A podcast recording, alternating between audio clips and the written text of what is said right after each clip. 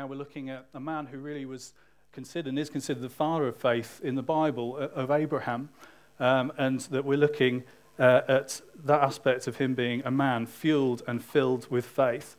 Um, and last week, I'm carrying on from uh, Vince, where you'll know in the story, if you were here last week, uh, that Abraham was at a point where he still hadn't received his promised son, which was the promise that he was living with. Um, but he was visited by three visitors, and uh, Vince last week talked to us about hospitality, um, but also about the potential of all that God can do in our lives. And I'm picking the story up here where he's just finished with these visitors uh, who have been with him. And then Abraham takes a walk with them, and two of them go off. Uh, and uh, he is left having a conversation with God, having a conversation with the Lord. Uh, and it was great in the worship this morning that actually we spent some time praying because uh, this morning it is, we are in part looking at the, the uh, topic of prayer. Uh, and actually, it's the first petitionary prayer in the Bible, and it's Abraham praying and pleading with God for the city of Sodom. And so it's great, that tie in the worship, that that's essentially ties into something that we're going to be looking at uh, this morning. And we're going to do it under three headings this morning, which have come up on the screen. Um, firstly, the fact that God's calling us into a relationship, uh, that not a, a rules based kind of faith, but something that actually begins and ends with a relationship with Jesus. Um, secondly, as we take that walk ourselves with God, that we become like Him, and we see that uh, in what was happening in this passage with Abraham. Uh, and thirdly, we're going to pray. We're going to talk about prayer dynamite. So, under those three headings. So let's turn, uh, if you've got them in your Bibles, please, to Genesis 18, uh, and we're going to read from beginning at verse 16, going on to verse 33, and it should appear as if by magic behind me.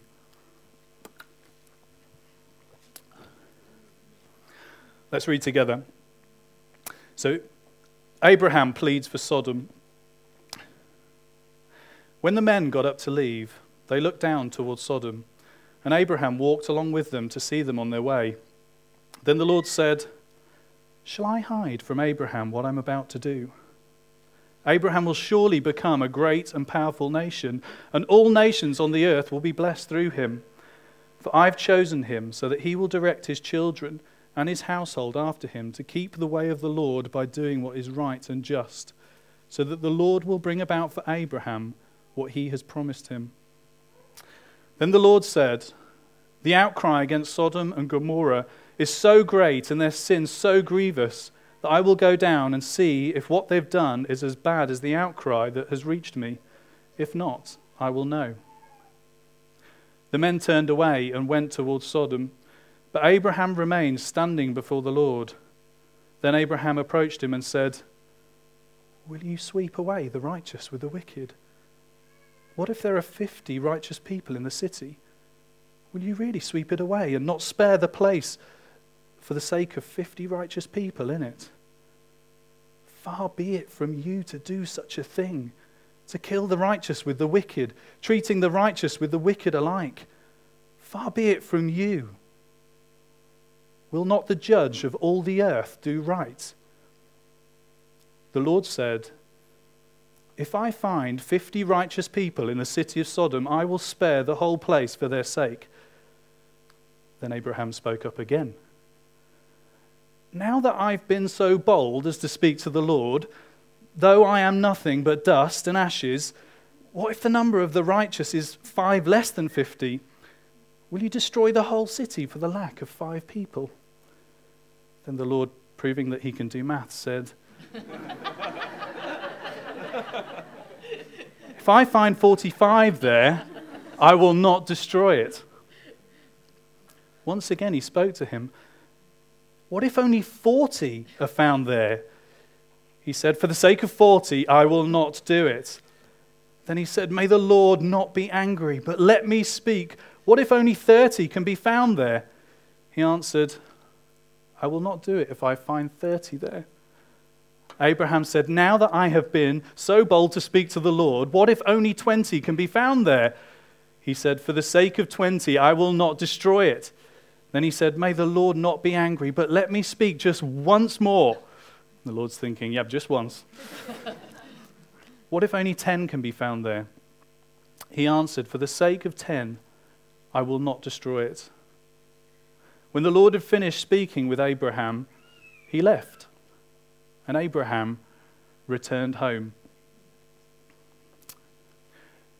So, the first thing that uh, struck me about this passage, uh, that I just, I guess, I couldn't quite get past, was the fact that Abraham was having a, an actual conversation with God. You know, and actually, the, there's depths to this conversation, isn't there? That actually, it's not just a superficial thing. It's not a, a one-way thing. It's really like a two-way conversation. And and I guess I was just completely struck that God hasn't just called us into a kind of uh, a religious or, or ritual based kind of spirituality, but He's called us into a relationship, something that's much more like a conversation. And we can see actually, even in the language that God adopted with Abraham, that was really important to God, it was really important to the Lord to speak to Abraham in a way that was almost on Abraham's level. We see in verse 17, he said, Then the Lord said, Shall I hide from Abraham what I'm about to do? So God's asking himself this rhetorical question, and, and it's probably not because he was trying to make up his mind. It's because he wanted to engage with Abraham, it's because he wanted to connect with him. And I just think it's, it's wonderful and we almost need to pause at this point just to see that in Scripture, right at the beginning, from the very beginning, that God affirms that our spirituality is about a relationship with Jesus. That it's not about a set of rules, but it's about a connection with a man, and his name is Jesus. You know, why, why, why would we even have to kind of reaffirm that to ourselves? Why would we have to think about that? And I guess ultimately, we saw that Jesus spent loads of time, didn't he, in the New Testament, sort of talking against the Pharisees who, were in that trap, that actually the, their faith wasn't something to do with their heart, but it was like an outward based set of rituals and things that they walked through. And I guess, you know, if I'm being more personal and ultimately thinking about me, that actually I have a tendency in my heart, I guess, just to fall into a place of self sufficiency, where I guess as a want or a part of that wrong sort of nature within us is that want of control and independence. And actually, we can get into a place where actually our, our, our, our faith almost does come a bit transactional. And uh, we just end up going through the motions. And it's almost like, you know, perhaps to us, God's a bit more like a bank manager than he is a, a heavenly father that we're close to. You know, we, we don't really like to go and have to see the bank manager, do we? Um, and perhaps, you know, all these spiritual actions we're doing are like us trying to make a spiritual deposit in our bank account that maybe just one day might just add up to being something that will please God.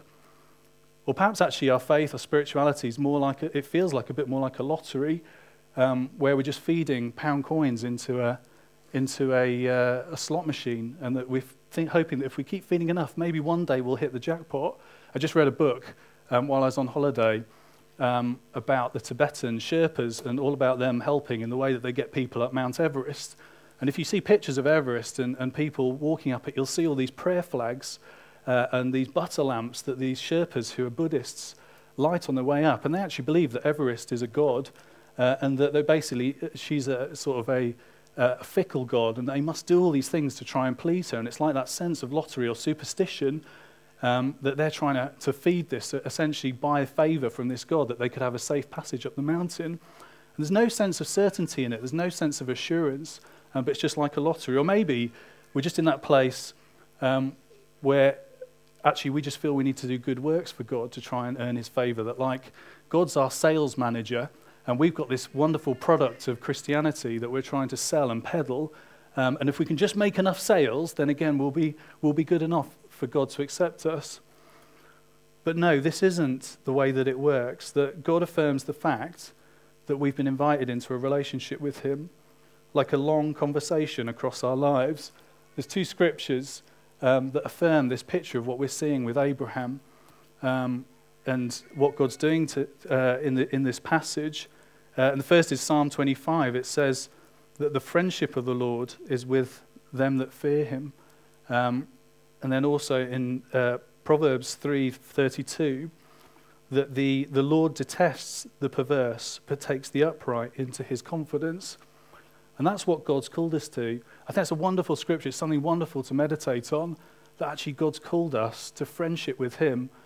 And actually, you know, what we're seeing in this passage is actually uh, Abraham and God starting to confide in Abraham, wasn't it? What, what we know this is all about, which is ultimately God's rescue plan for the universe. That this is the introduction and, and, and God promising Jesus to come and sort out the mess that we got ourselves into uh, from, from the beginning.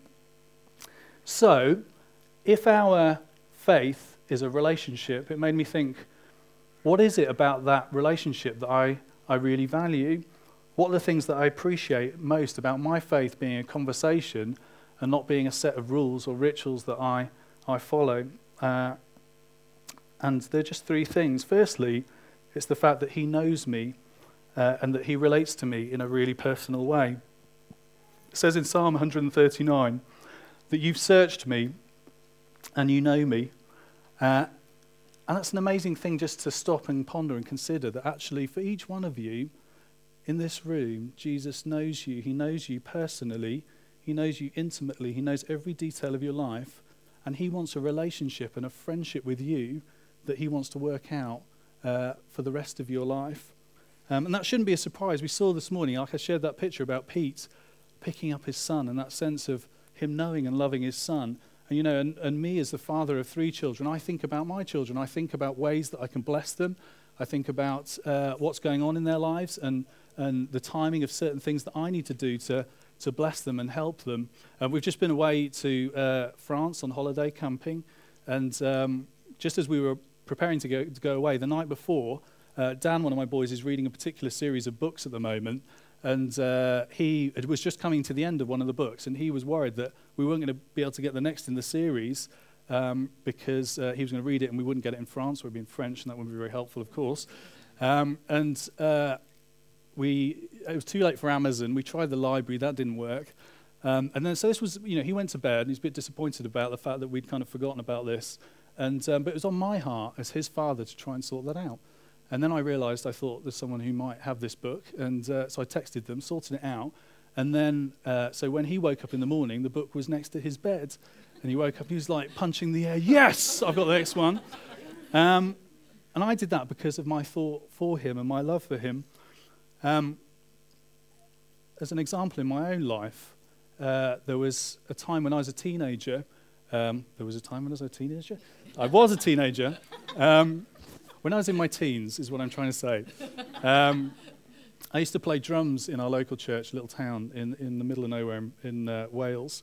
And I was there on a Saturday setting my drum kit up uh, one time. And um, it was just me in there, apart from the fact that there was a visiting speaker that weekend. Uh, and he was also doing some stuff in another bit of the, the room um, while I set my drum kit up. And he was obviously watching me. Uh, and while he was finishing up his stuff, he came over to me and he just said uh, hi and he introduced himself. Uh, he said, You don't know who I am, but I really feel like Jesus wants to tell you something. I thought, Well, that's exciting. It's nice to be told something from Jesus. And um, he just said, uh, uh, Jesus wants you to know um, just how much he loves the time that you make to be with him um, and how special he finds it when you put time aside to be with him. Now, that's an encouraging word any time, but what this guy didn't know on that particular day, that happened to be my birthday, and, uh, and it was like an immense gift to me, and actually, I guess, a defining moment. And we have this. This is the relationship and the journey Jesus wants to take you on.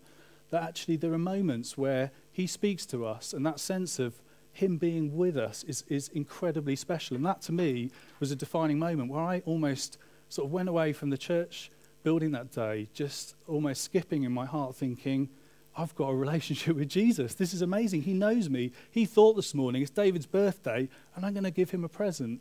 Uh, and that's the kind of relationship that he wants to have with you.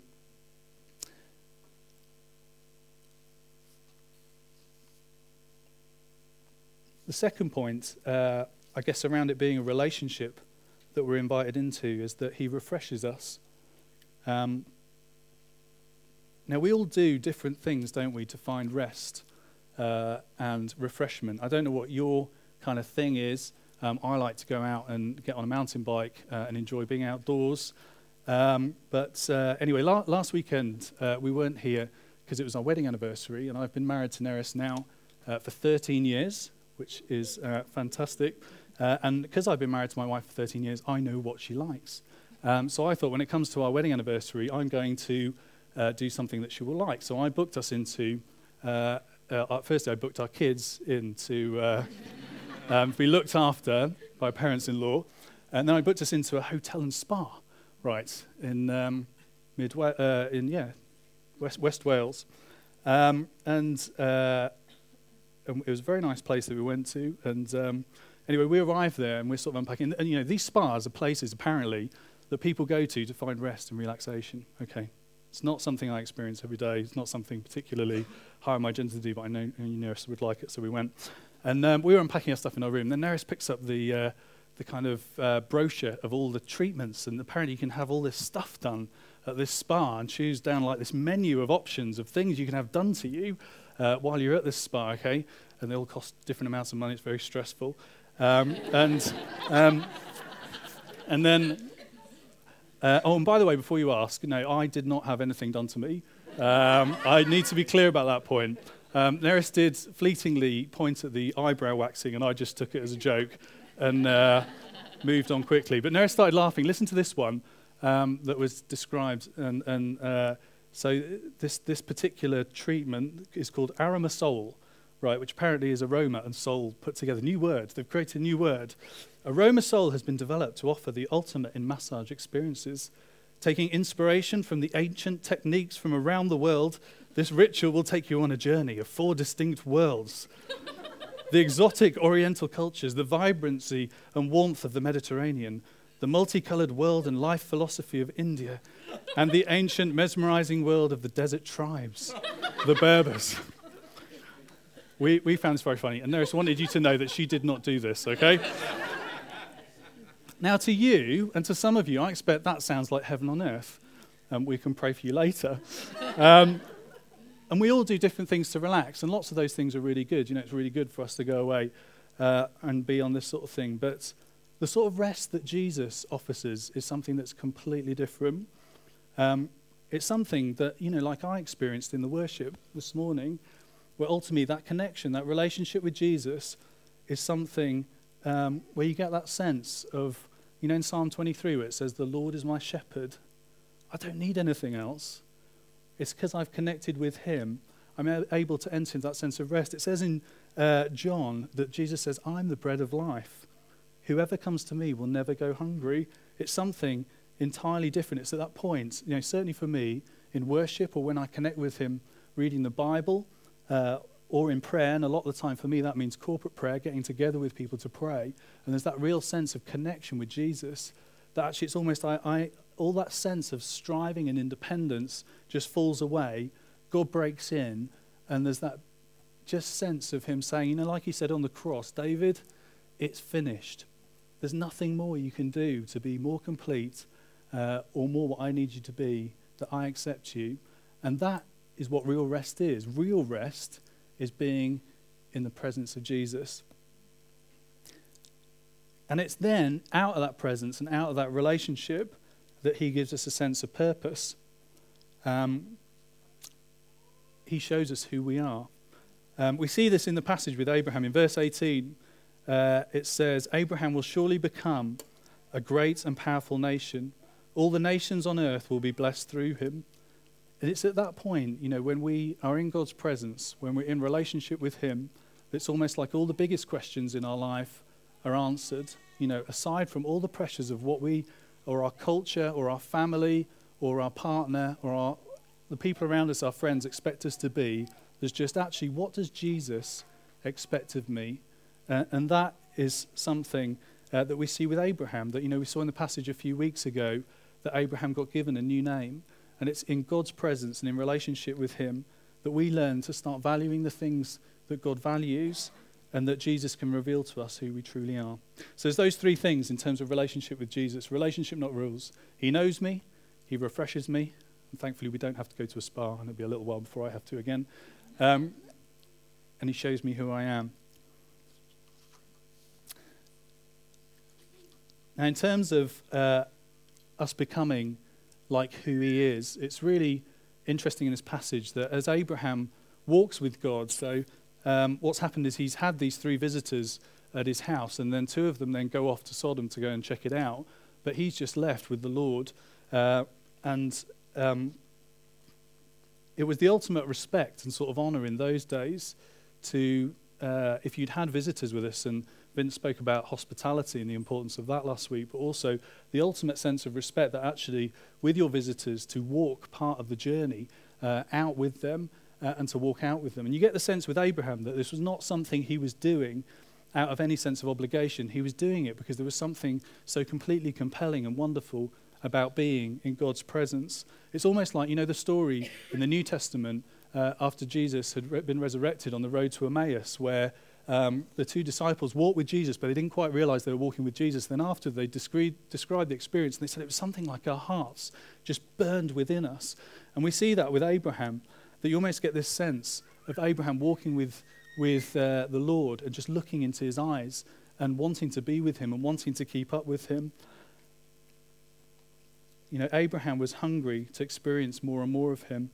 And I guess what struck me about this passage was just the amazing godliness of Abraham's prayer. You know, we've seen Abraham walk through loads of different things, some highs and lows. We've seen God speak amazing promise to him, but we've also seen like loads of weakness in his life. It's been really startling. I think actually, as the, as the series have gone on, I've grown to like Abraham more and more because actually, if you look at the reality of what happened with him, he made some really fatal errors, you know, some really bad errors. But actually, you also see the fact that he's progressively becoming more and more like Jesus. God is changing him as Abraham continues to walk with him. And I guess what was surprising was if you think about the town of Sodom, uh, you know, what, what was Sodom like?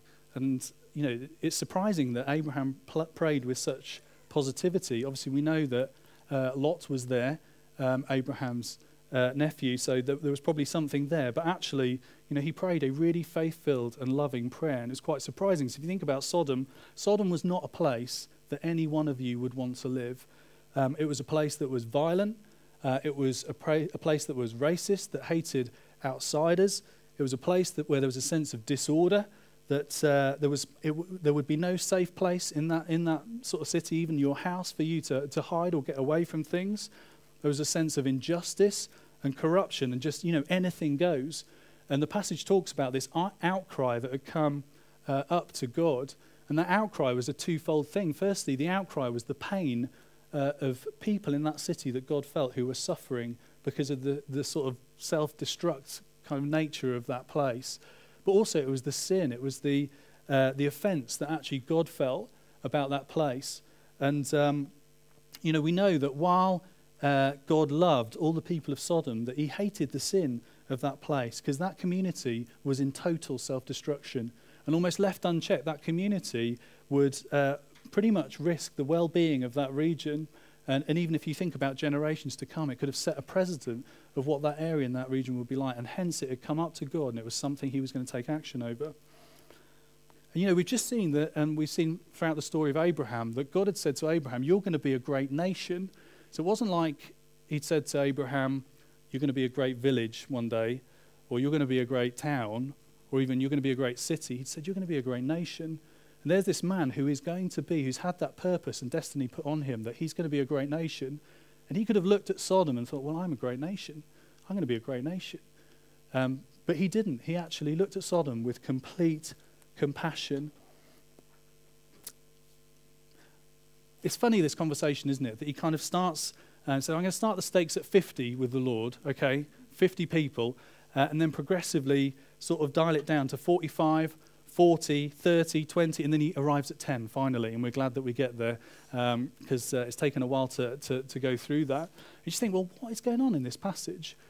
Was it the fact that actually um, God needed convincing? Uh, that actually God, one, did need to go to Sodom to check it out to see how many people there who were faithful, and two, that actually you need convincing by, by Abraham of what to do. Um, and superficially, we could read that and think, you know, is that a bit of a fickle God? But that's not the case at all. What we're looking at here is the fact that actually, as Abraham prayed, he was progressively capturing more and more of God's heart. He was capturing more of who God was and of what God wanted to do in that place.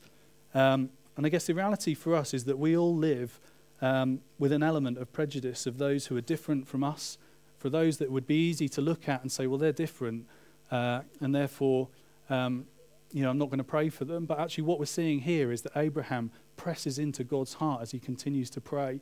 Um, there was an example um, when uh, just after I left university, I was thinking, what shall I do next in terms of um, uh, job or whatever? And I actually went and spent some time in a project in a town um, where it was a, a project for the homeless, a night shelter, where essentially people were invited in, about 15 people, uh, into this building every night, and we prepared food for them and did stuff and helped look after them.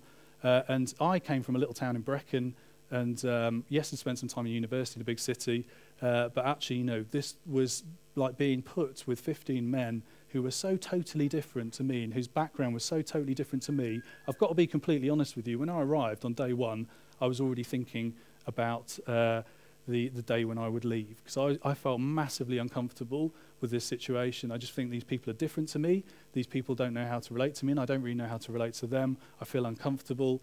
Uh, I feel exposed in this place, and I'm quite looking forward to leave. But you know what we did as a team, and obviously this was a Christian uh, project, is what we prayed together every day for those people. And actually, there was one day they sort of fasted and prayed as well. Um, and this amazing transformation happened to me over the course of the period that I was there, where as we prayed every day with those, I just started to love these people more. Um, and actually, literally through the course of the week, just a sense of God's love and heart for those men coming upon me to the point where, uh, where I got to the end of the period I was meant to be there, it was actually really painful to leave because of the, God, the compassion that God had put on me. And that's what prayer does, isn't it? As we pray, as we feel God's heart for people, and this is what's happening to Abraham. He's actually, you know, it's not Abraham's goodness that we're seeing here. It's, this is God's goodness and God's love for people that he's walking and he's thinking, okay, I'll ask for 40. But actually, seeing a twinkle in Jesus' eye. He's almost saying, ask me for 20, ask me for 10. You know, he's learning God's heart. I'm conscious of time, uh, so I need to keep moving on. So, my last point, in terms of, you know, we can't get away from the fact that this uh, was, this is about prayer. This was the first petitionary prayer uh, in the Bible. And there's basically three things that we need to get out of this passage that will help us during September as we commit to pray for our city, as we commit to pray for this nation, and as we really do, as we've seen this morning, need to pray for the nations in terms of all that's going on uh, in the world at the moment. And I'm going to rattle through these because uh, uh, time doesn't half fly. Um, the first is that Abraham totally focuses on God's character. So actually, we see the fact that part of that dynamite, by the way, the dynamite, what that is, is it's faith. That what's so impressive about this prayer is that it's just absolutely filled with faith. It's prayer dynamite. It's something that is just going to explode in God's presence. And that's what God asks from us. He asks for us to have this level of faith, or this sort of faith, when we're praying. Um, Abraham says, you know, he, through the, the scripture, and I won't read it out because I'm short on time, um, but he calls on God's character. He basically tells God who he is. And why does he do that? He does that because it builds faith. And we do that when we come to pray together, don't we? We don't just start with a list and say, well, Lord, there's a problem here, there, and there. Will you sort it out, please? And we actually start, we'd encourage in our, our prayer meetings that we start just by focusing on God, you know, in terms of God's attributes. God, you're amazing. You know, God, you, you made everything that we see, and you sustain everything that we see. You are filled with power, Lord Jesus. You're amazing. Look at the work of your cross and what that means to us. And as we do, as we, as we start to pray into who God is, his character, it fills us with faith because we know we're coming to one, someone who isn't uh, unable to do stuff, but someone who's full of power and able to move. So that was the first thing. Secondly, um, we see that Abraham came with great humility. You'll see in the passage that at one point he says, I'm just dust and ashes. And he keeps apologizing almost for his very existence. And you think, well, that's a strange thing for him to do. Um, is it the fact that he's kind of being derogatory against himself? And I, I don't think it is. I think it's one, something about the fear of the Lord, about actually, you know, yes, we have friendship, um, but we have friendship with the Lord. You know, this, is, this is like no other friendship that we will ever know. Um, and essentially, what Abraham was doing in that process was he was emptying himself uh, of, of any sense of him being able to be a solution to this. And as he did that, you know, we, we hear in the New Testament about the fact we're, we're just the jars of clay, aren't we? He's the treasure. Um, and that it's essentially him that uh, is the one. And that if we, if we are weak with him, then it allows him to be strong through us. Uh, and it's that sense of emptying himself, and then God can be all that God is in his life. So it was a great thing. So it was with great humility. And the last thing uh, was that it was defined by love for people. So we can see the fact that, yes, Abraham was thinking about Lot in this passage, and there was a, a love for the individual there, but also progressively we see through the prayer there was actually a love that he had for that community. And I think it was just amazing because there's loads of things that you know Abraham could have said, "Well, don't you know how bad it is there? Don't you know what they've done?" But actually, what God had called him to do was to love those people, not to be the judge of them, but to love them. And how freeing is that as we look at this next month, as we pray for all the things we're going to pray, that we don't have to pray with a sense of judgment, but we can pray for, like we did this morning for Syria, that there's loads of things we could probably say and pray into that would, you know, judge that situation. But actually, um, we get to pray with love that God would rescue those people in only the way that He can. So, um, that's where I'm going to draw this to a close. And um, I guess in conclusion, it's important to say that the last bit of the, uh, the passage uh, says that when the Lord had finished with speaking with Abraham, uh, he left and Abraham went home. Um, and I guess that's a great part of our, as we look at the life of Abraham, that's a great and encouraging thing that yes, we do have these hilltop moments with God. And like for me on my whatever teenage birthday it was, that was a wonderful moment. But then I still had to go home, uh, and God's still with me, but it's just not quite in the same way, is it? But I had then had to go home and work that out. And in the same way, Abraham had to go home and work that out, work that through to times of intense experience uh, in the presence of God, but then also times where we, we actually have to then make that work. Where, yes, we still know God. Yes, we still have those wonderful moments with Him. We see Him speaking to us on a daily basis, but it's probably not just in exactly the same way. And Abraham had to go home uh, and work that out too. Uh, and we will shortly have to go home and work that out too. Um, so, this passage, first reading, what are we going to get out of it? I think we've got loads of out of it. You know, we've seen ultimately that God's called us to a rich relationship with Him, not uh, a ritual, not a religion, um, but actually relationship with Jesus. Um, we've learned from Abraham that we see from Abraham that while he made loads of mistakes, that through his life, and we're approaching one of the most wonderful parts of the story of where God calls on Abraham for, to, to, to make the most sort of to ask the biggest thing of Abraham he could have ever asked when we look at him sacrificing his son. Um, and the fact is that God got him there. God put that character in him, and God's putting that character in each one of us as we continue to walk with him, that godliness and that Christ likeness. Uh, and we've learned what it is to have prayer dynamite. Um, I'm going to close in prayer at this point because um, I'm conscious that as I work in OKC and I always look at the clock at quarter past uh, 12, uh, thinking, are things going to end? Then uh, I, uh, I should be kind to the people in there today. So um, to end, why don't we just stand and I'm just going to pray for our city like Abraham prayed for Sodom and then we'll, we'll finish.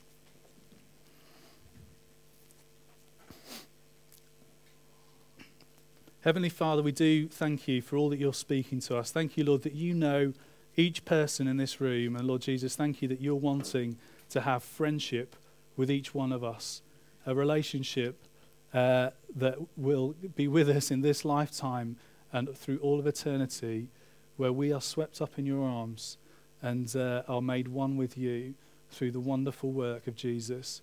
And Lord, we thank you that that's our experience, or the experience for many of us in this room. But Lord, that you want that to be the, uh, the experience yet for many people who don't know you in Birmingham.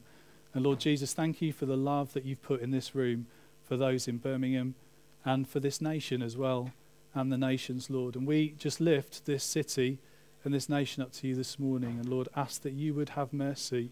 But Lord Jesus, thank you that, um, that you are interested in numbers, because each one of those numbers is someone that you died for, that you love, that is on your heart and your mind, that as you approach the cross, you were thinking of.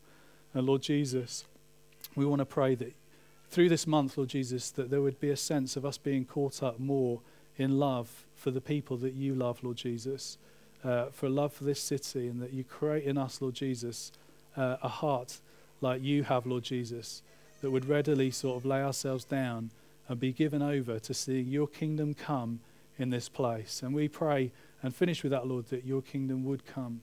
That, Lord Jesus, you'd establish your kingdom in this place, just as it is in heaven, that you would rule and reign and bring healing and restoration to this city, King Jesus. Thank you, Lord. Amen.